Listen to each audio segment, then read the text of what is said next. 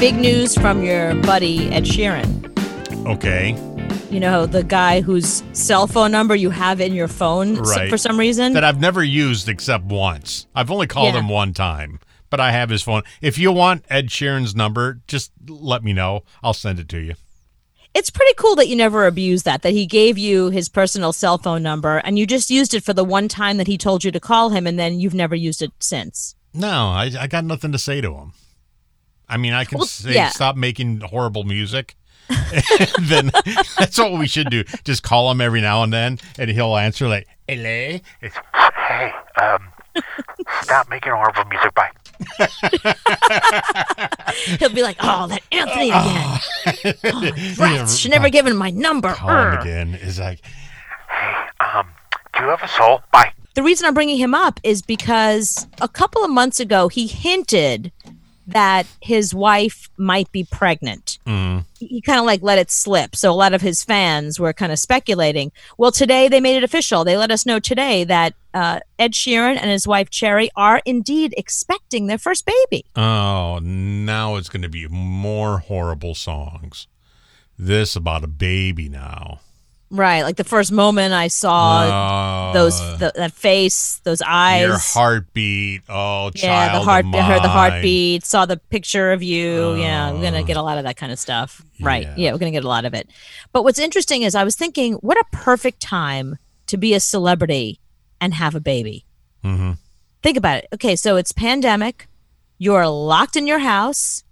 You know, people can bring you stuff, I guess, like Amazon or your assistants and stuff like that. But it's really the perfect time because nobody expects you to be anywhere. So they can just chill out in their multi million dollar house and she can go ahead and give birth in the tub or whatever she's probably going to do. They can Netflix and chill every single night, and nobody can really say anything to them. But you know, like we should go out, we should hang out. No, they can just be home all the time. No, it's more than that. It's the fact that we can't pry.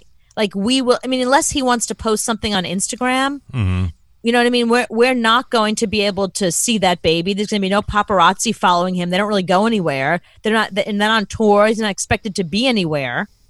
So it's really the perfect time for your celebrity to, to get stuff done. Mm-hmm.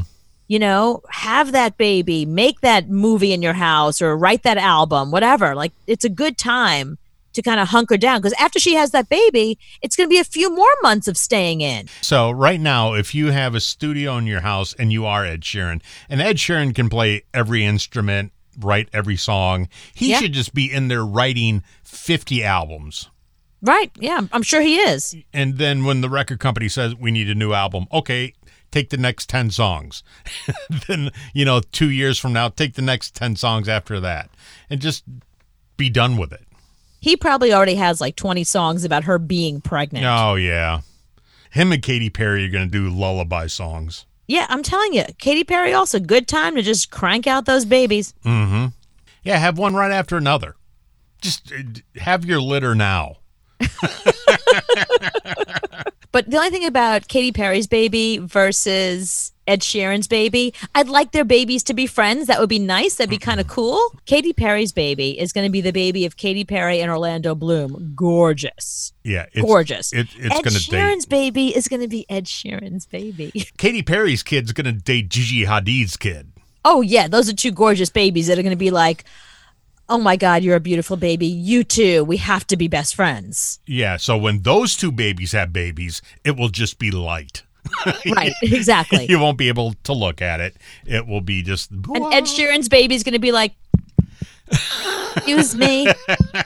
You guys need anything? Can I clean something for you? Maybe Right. the toilet? Yeah, there's. Uh, I don't know what Ed Sheeran's girlfriend wife looks like, but yeah, he the, doesn't have fifty percent of the genes. Not going to be that great. She's cute. She looks like a regular person, though. She's not a supermodel. Oh, great. The kid's basically going to be the caterer for the Gigi Hadid and uh, Katy Perry baby wedding.